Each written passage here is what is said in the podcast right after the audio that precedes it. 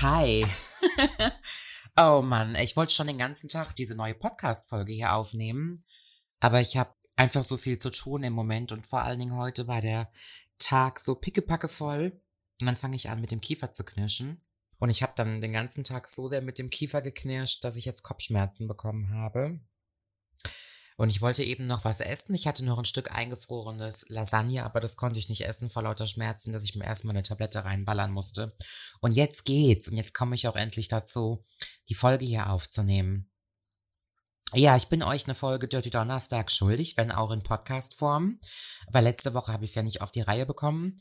Ich bin letzte Woche ja in Berlin gewesen zu Dreharbeiten und ich bin halt besessen, versessen darauf, den Dirty Donnerstag auch immer von zu Hause aus zu machen weil es hier einfach am schönsten ist und ich habe hier super gutes WLAN und ich kann das nicht leiden, wenn irgendwas nicht richtig hochlädt und hier ist mein Licht und so weiter und so fort.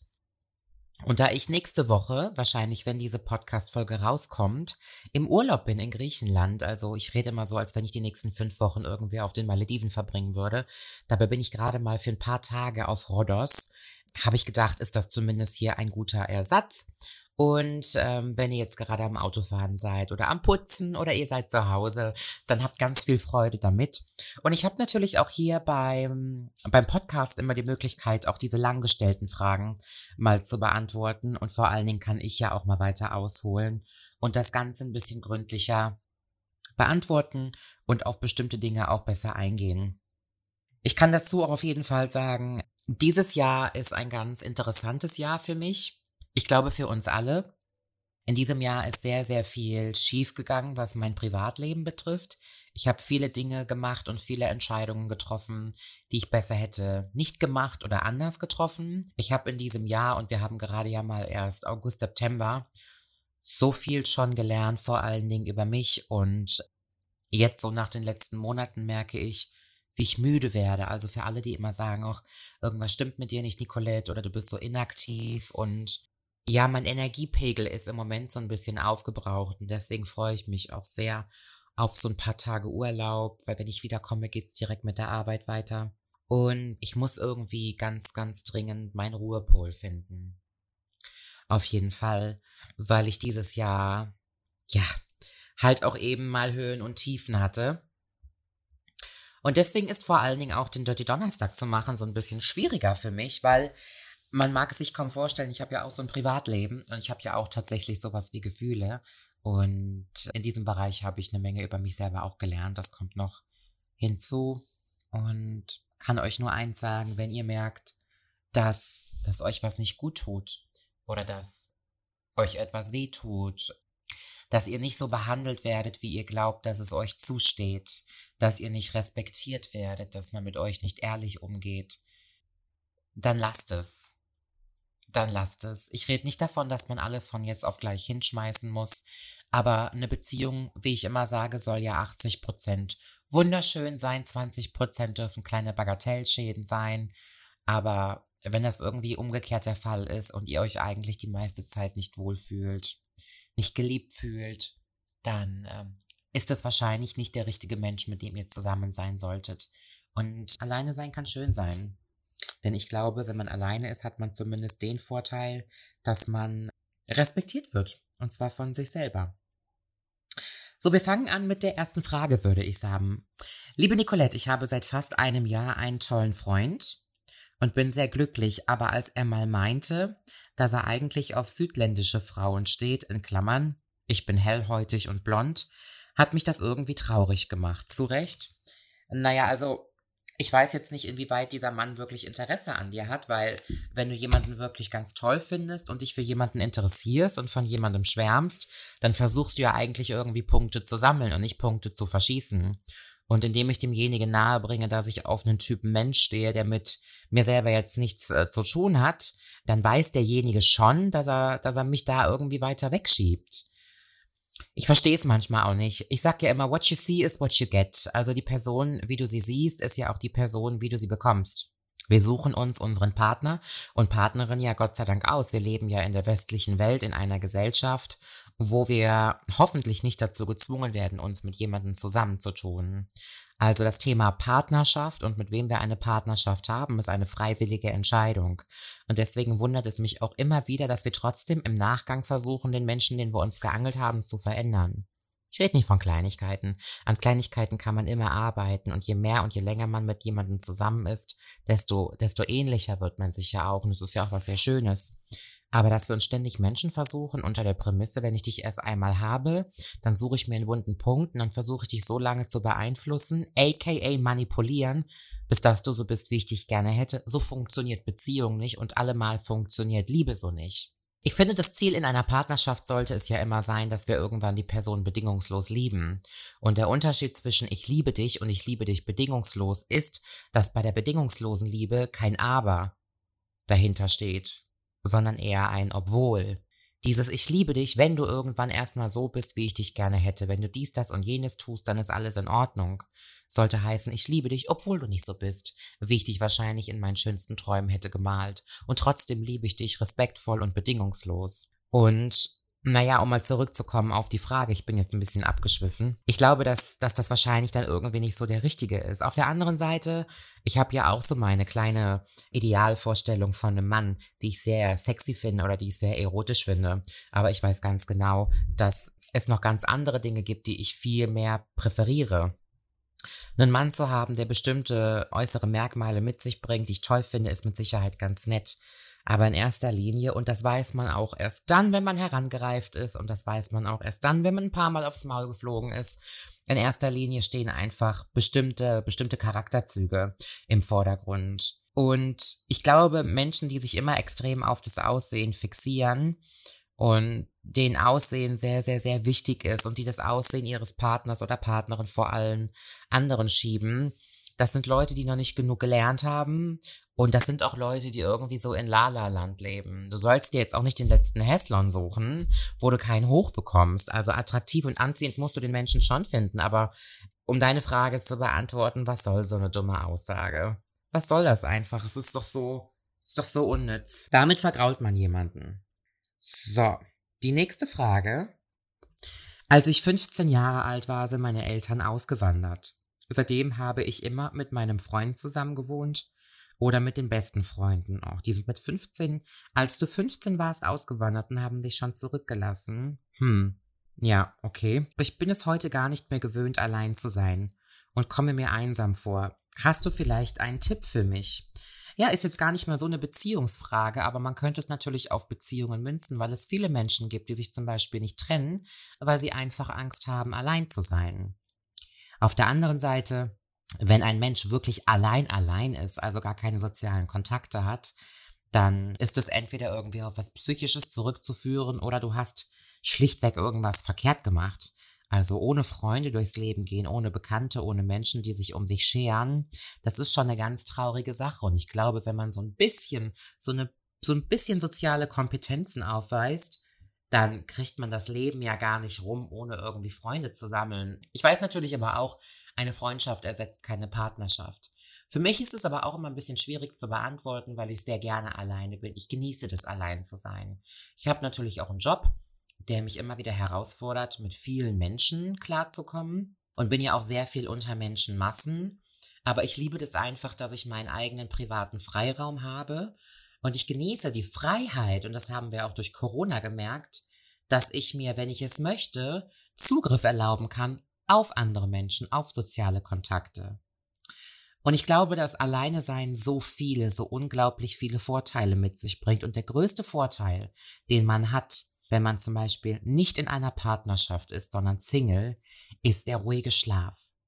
Also wer schon mal eine turbulente Partnerschaft hatte, wo es drunter und drüber ging, der, der weiß es, glaube ich, einfach hundertmal mehr zu schätzen, wie geil der Seelenfrieden ist, wenn du, wenn du alleine bist. Das ist unbezahlbar. Und ich zum Beispiel, ich bin jetzt auch heute den ganzen Tag zu Hause gewesen, weil ich so viel zu tun hatte. So viele Zoom, Video-Call-Meetings und Koffer packen, mich auf meine Open-Air-Show morgen in Bonn vorbereiten, hier klar Schiff machen.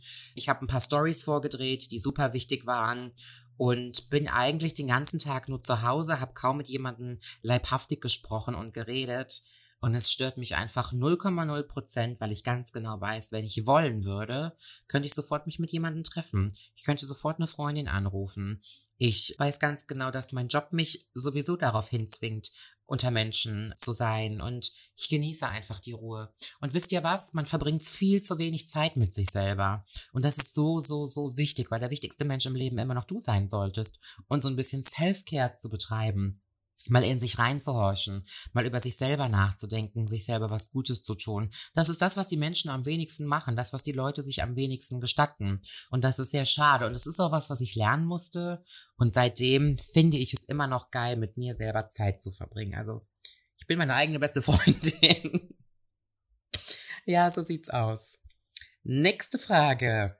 Nicolette, ich bin 19 und ziehe bald mit meinem Freund, 23, nach eineinhalb Jahren Beziehung zusammen. Wie mache ich es uns besonders schön zusammen, gebe ihm aber auch Freiraum, damit wir uns auf Dauer nicht auf die Nerven gehen?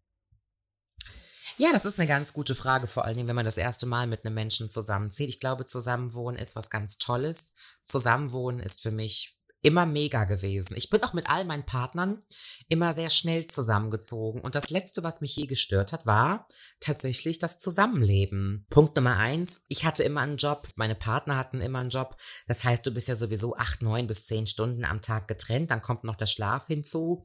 Also in der Regel trifft man sich ja abends irgendwie zum Essen. Und das macht man auch bitte mit ausgeschaltetem Fernseher. Und die Handys gehen auch nicht mit an den Tisch. Und man unterhält sich einfach mal was am Tag passiert ist und man fragt vor allen Dingen diese ganz wichtige Frage, die nie gestellt wird. Wie geht es dir? Wie war dein Tag? Wie fühlst du? Und ich glaube danach einfach irgendwie einen schönen Film zu gucken, sich weiter zu unterhalten oder zu kuscheln oder was auch immer. Das ist ja wirklich ein Hochgenuss in so einer Beziehung. So empfinde ich das zumindest. Man darf aber auch nicht beleidigt sein, wenn zum Beispiel der eine mal sagt, ich möchte jetzt Freitagabend oder am Samstag nicht die Zeit mit dir verbringen, sondern habe auch noch Freunde oder mal mit der Familie oder mal mit mir selber. Man darf nicht böse sein, wenn sich mal einer irgendwie im Schlafzimmer verkriecht und sagt, ich möchte jetzt mal in Ruhe Zeitung lesen oder ein Buch lesen oder ich mag jetzt mal gerade keine Zweisamkeit. Und solange das nicht irgendwie auf ein Defizit zurückzuführen ist oder auf Streitigkeiten oder einen Konflikt, ist das vollkommen in Ordnung.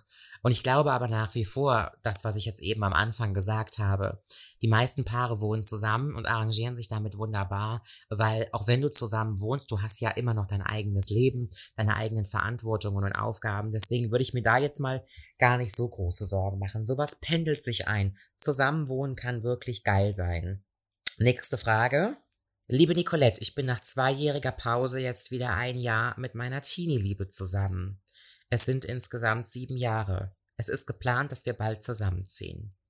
Wir reden auch oft über unsere Zukunft. Mittlerweile zweifle ich allerdings, ob es eine Zukunft mit ihm geben wird. Obwohl ich ihn sehr liebe, was sagst du dazu? Ich erkläre das ja immer wieder. Und eigentlich ist es schade, dass man immer irgendwie auf der Partnersuche ist, unter der Voraussetzung, ich suche mir jetzt einen Partner für den Rest meines Lebens. Also ich meine, wie mächtig oder wer ist man denn, dass man das irgendwie schon entscheiden könnte? Ich baue mir auch kein Haus, um ehrlich zu sein, um zu sagen, da wohne ich jetzt drinne bis zum Rest meines Lebens. Also wieso muss ich mich jetzt in jungen Jahren dafür entscheiden, was ich bis zu meinem Tod im hoffentlich sehr hohen Alter machen möchte? Und wieso ist das so, so wichtig? Vielleicht baue ich mir jetzt ein Haus und wenn ich da drei Jahre drinne wohne, ist es cool, genauso wie wenn ich 30 Jahre da drinne wohne. Aber ich will mich gar nicht festlegen und das kann man auch auf eine Beziehung projizieren. Also natürlich hole ich mir einen Partner und würde mir schon wünschen, dass das was, was längerfristiges ist, was mittelfristiges ist. Aber ich glaube nicht, dass es darauf ankommt, wie viele Jahre man hinterher gemeinsam auf dem Buckel hat, sondern wie qualitativ die Zeit einfach war. Und ich hatte auch schon Beziehungen, da habe ich mir den Mann abends angeschaut und dachte mir, boah, ich liebe dich und du bist auch ein toller Kerl, aber du bist jetzt leider nicht der Mann. Im Moment ist es echt schön, aber wenn ich mir vorstelle, dass ich jetzt die nächsten 30 Jahre mit dir hier abhängen müsste, da krieg ich schlechte Laune. Aber das sagt doch nichts darüber aus, ob ich einen Menschen liebe oder nicht liebe oder wie schlecht oder wie gut meine Beziehung ist, sondern das Leben soll doch bitte so viele Facetten haben, wie es nur geht. Wenn wir ein Buch über unser Leben schreiben würden, dann sollen doch bitte viele Kapitel da drinne sein. Oder wenn wir alt und grau sind und sitzen im Schaukelstuhl, wollen wir unseren Enkelkindern auch so ziemlich coole Stories erzählen, wie es nur geht. Und ich kenne viele Paare, die haben 20, 40, 50 Jahre rumbekommen, hatten ihre Höhen und ihre Tiefen und ich kenne auch Paare, die haben irgendwie alle zwei Jahre einen neuen Typen oder eine neue alte, Entschuldigung, eine neue Partnerin. und ähm, sagen trotzdem, dass das total cool für sie ist und sie brauchen die Abwechslung. Also ich würde mich doch einfach nicht so bescheuert machen. Zieh zusammen und wenn du ihn liebst und wenn es doch jetzt gerade schön ist, hör auf die Gedanken über morgen zu machen, sondern genieß doch einfach mal jetzt den Moment. Es kann ja auch sein, dass du jemanden kennenlernst, mit dem möchtest du 50 Jahre zusammen verbringen und übermorgen wird einer von euch vom Traktor überrollt. Der Klassiker. Hast dir umsonst die Birne zerbrochen. Ich sehe sowas halt immer ganz entspannt. Ich, ich möchte, egal was ich mache, alles, was ich mache im Leben mit Leidenschaft tun.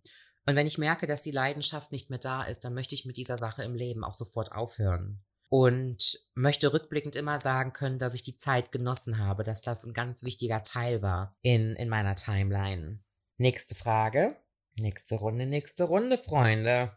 Hallo liebe Nicolette, ich bin 22 Jahre alt und seit anderthalb Jahren glücklich mit meinem Partner. Alle Aktivitäten und Daten und Ideen kommen immer nur von mir. Was sagst du dazu? Wie bekomme ich ihn dazu, sowas auch mal zu planen? Ich glaube, das Problem haben ganz viele, aber ich glaube, das ist nicht nur ein Frauending, das können ja auch Männer haben. In der Beziehung ist meistens immer einer ein Zugpferd. Und ich glaube, dass das gar nicht so schlimm ist, wenn einer irgendwie das Zugpferd ist, solange der andere sich mitreißen lässt. Einer ist immer der kreativere, der aktivere, der leidenschaftlichere und so weiter und so fort. Also einer hat irgendwie immer mehr als der andere. Und ich glaube ja ganz feste daran, dass die besten Beziehungen die sind, wo die Frau das Zepter in der Hand hat, weil die Frau meistens besser im Planen ist, im Koordinieren und die sensiblere ist und die gefühlvollere ist. Ich glaube, das sind gute Voraussetzungen, dass eine Beziehung Bombe funktioniert. Soll aber nicht in Stein gemeißelt sein. Und mich würde das zum Beispiel nicht unbedingt stören, aber ich weiß, was du meinst. Weißt du, wenn immer nur du diejenige bist, die sich was einfallen lässt, dann wird es irgendwann anstrengend und langweilig und ich glaube, manchmal hat man auch so das Gefühl, als wenn der andere gar nicht so ambitioniert wäre, jetzt mal irgendwie was zu dieser Beziehung zuzubuttern. Aber take it easy, nimm's irgendwie leicht. Der eine hat's drauf, der andere halt eben nicht. Ich glaube, mich würde das nicht so unbedingt stören, solange mein Partner irgendwie das mitmacht, was ich mir wünsche und da jetzt nicht ohne zu murren dran rumdiskutiert, fände ich das vollkommen cool. Aber schön, dass du zumindest was planst, dass du die Beziehung nicht in Langeweile ersticken lässt. Nächste Frage. Hallo Nicolette.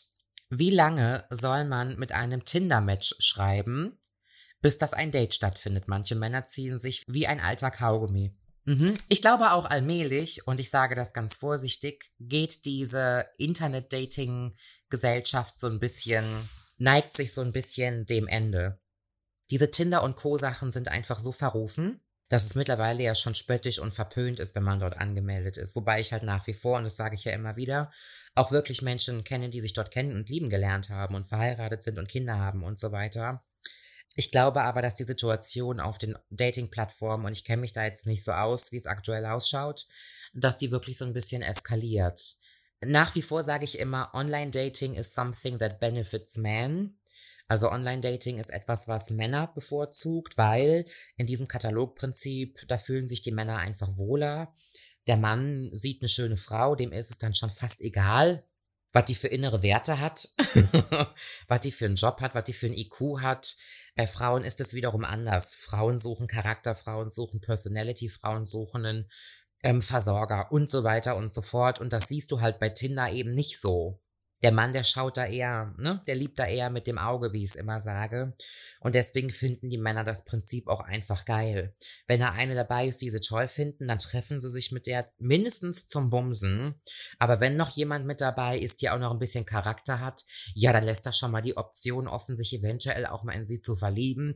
Dafür müsste er aber wiederum aus seiner Komfortzone austreten, hat ein Mann grundsätzlich keinen Bock mehr drauf, kannst du also knicken. Ja, und die Männer finden es anscheinend irgendwie total toll, ihre Langeweile damit zu vertreiben, mit einer Frau Nachrichten hin und her zu schicken. Und ich bin zum Beispiel, ich erinnere mich noch aus meiner Online-Dating-Zeit, da haben manche Männer auch immer irgendwie gefragt, also neben dem Wort, was suchst du?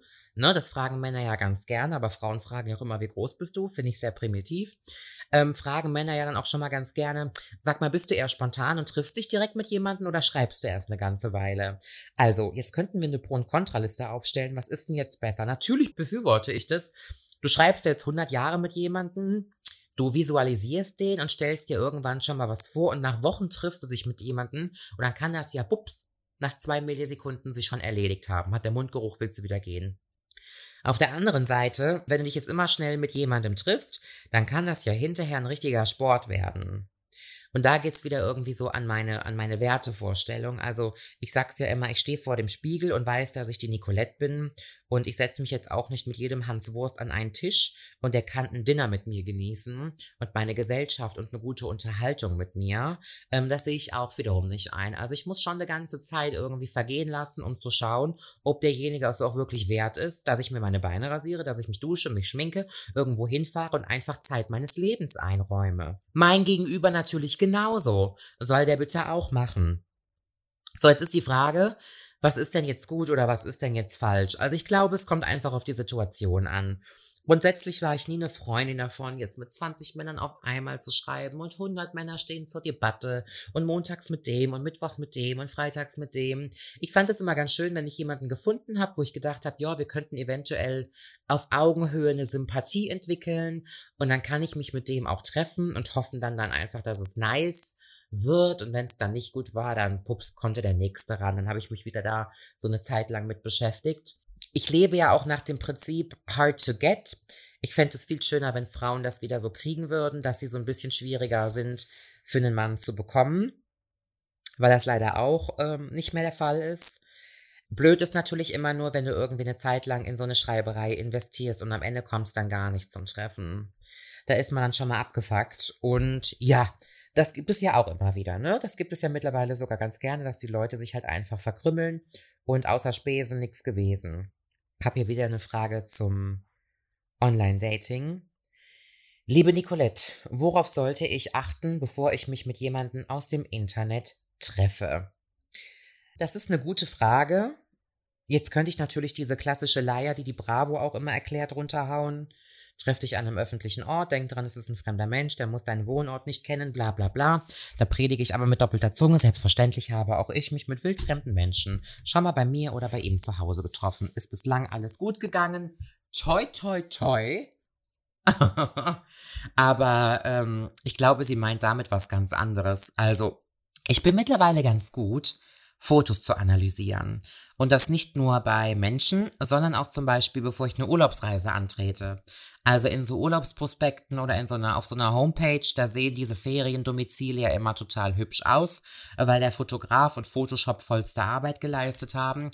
Ich schalte dann aber auch immer meinen Röntgenblick an und dann sehe ich meistens schon durch das Foto hindurch, was da wirklich los ist. Und da achte ich zum Beispiel dann auch schon mal, wenn ich ein Online-Dating machen würde, bei Männern drauf.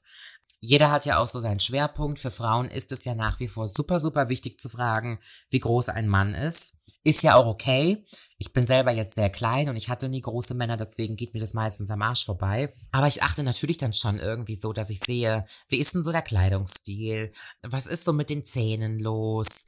Ähm, was ist mit den Fingernägeln? Was befindet sich im Hintergrund? Wohnt er irgendwie in so einer Ramschbude, wo alles von der Pokodomäne ist? Und ich glaube, anhand der Bilder in Kombination irgendwie mit einem netten Gespräch oder einem Chat auf Dauer kann man schon so ein bisschen feststellen, was derjenige so für, ein, für eine Schiene fährt. Nicht immer, ne? Aber ich glaube, wenn man da ganz gut aufpasst und eine erwachsene Frau ist, sieht man das schon. Ja, worauf solltest du noch achten bei einem Online-Date? Ich würde von vornherein meine Boundaries setzen, meine Grenzen, meine Regeln, meine Prinzipien. Ich glaube Eleganz, und ihr wisst ja, ich bin momentan absolut in diesem Eleganz- und Etikettenthema vertieft, weil ich einfach glaube, dass eine elegante Lebensweise einfach ein schöner Leitfaden ist, um irgendwie äh, ein vernünftiges Leben zu führen, für meinen Geschmack. Bedeutet nämlich auch, dass ich festlege, was geht für mich und was geht für mich nicht. Und egal wie sympathisch man sein möchte, egal wie nett man irgendwie rüberkommen möchte, ich glaube, dass es nicht verkehrt ist, auch bei einem Online-Date von vornherein festzusetzen auf eine sehr höfliche Art, wie man so drauf ist. Zum Beispiel würde ich jetzt merken, dass der Typ nicht vernünftig guten Tag sagen kann, schon beim Schreiben oder am Telefon, wenn ich das Gefühl habe, dass der Mann mich nicht so wertschätzt, wie ich gerne wertgeschätzt werden möchte, wenn er zum Beispiel sagt, ey, ich hab Bock auf ein Date mit dir, sollen wir uns das erste Mal einfach bei McDonalds treffen, McCafé und wir saufen uns da ein Cappuccino, das kann für manche einen mit Sicherheit auch total süß und abenteuerlich sein, für mich käme das halt nicht in Frage.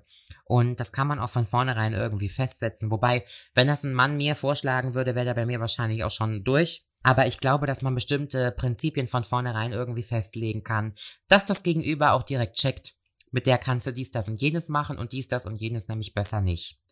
So würde ich das jetzt einfach mal behaupten. Das sind so die Sachen, auf die ich achten würde, die ich so empfehlen kann.